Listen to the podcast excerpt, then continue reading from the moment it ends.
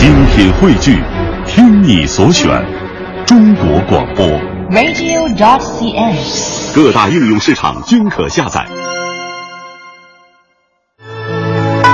名师开讲，接下来呢，让我们继续来听复旦大学的韩生教授为我们讲述的唐代历史。呃，在昨天的节目当中呢，他向我们讲述到了安禄山之所以能够呃走上政治舞台呢，和张守珪的关系非常的密切。呃，这之后呢，还有一个人对他赏识有加，这个人就是呃唐代的宰相之一的李林甫。他是一个怎样的人呢？接下来他将继续向我们讲述。唐玄宗批复文件的时候，他感觉到朔方节度使牛仙客政绩非常的好。怎么好法呢？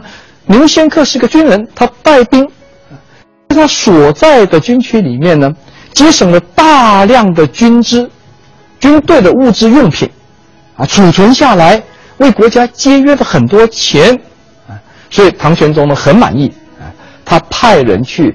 考察回来汇报，哎，非常满意。所以呢，唐玄宗就想表扬吴仙客，给他奖赏，同时要提他的官，啊，让他到中央来当官。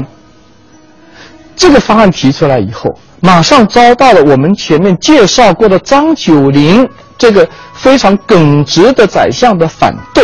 啊，张九龄就跟玄宗说。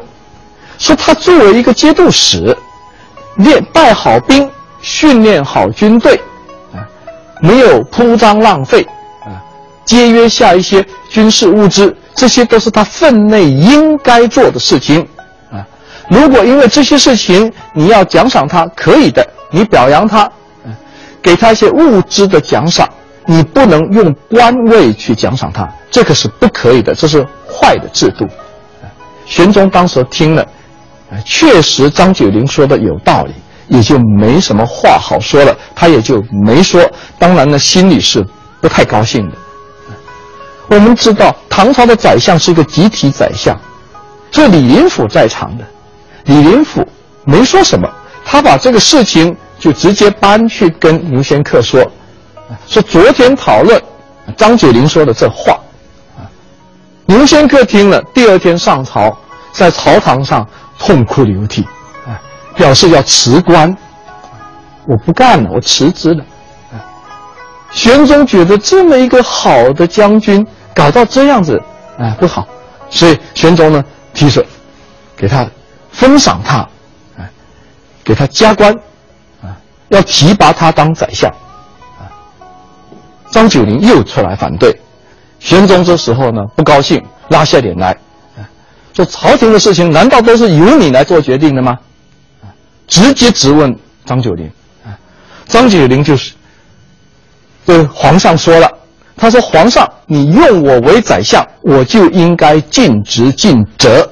我认为这个不符合制度，不符合条例，所以呢，我有责任提出我的意见来。”啊，玄宗一听更怒，啊，当众又顶撞上了。于是就问他啊，他说：“你反对牛仙客，是不是因为他没有家世背景，家门太低？嗯，那你有什么背景呢？你有什么家世呢？”我们知道张九龄是出自岭南的啊，广东在唐朝开发的比较迟，没有什么大家族的。张九龄是靠着自己的才华政绩逐步提上来的，啊，当然没有什么家世的，但是呢。张九龄不愧是一个耿直的大臣，一个忠臣。他在玄宗这样子斥责下面，他一寸步不让啊！他还坚持他的意见。他说：“牛仙客不过就是一个河皇的使点，什么意思呢？他不就是一个这个军区带兵的将军吗？啊，他目不识字啊，是这种人。”不能委以重任，嗯，所以这个就把玄宗给僵死了，啊，国家确实不能用不懂文字的人当宰相，虽然玄宗很怒，啊，但没有办法，但是李林甫又起作用了。李林甫当面没说，等这是朝堂争论过了以后，他悄悄去跟玄宗说，他说的什么话呢？他说：“提拔人，啊但有才识，何必辞学？天子用人，有何不可？”这一句话有两道意思。第一道，选拔一个官员，他有才才干就行了，要文化干什么？主要是要实用嘛，能用。这一句话很要命。这一句话看听起来很很对，实际上大有问题。因为什么叫才干？在古代这个集权体制下面，说你能干就能干，说你不能干就不能干。啊，所以皇上说你能干，文化不要了，这就是可以超越制度去提拔人，啊，去随便用人拔人的一个借口，都这么干的。果然，这个牛仙科后来任命为宰相以后。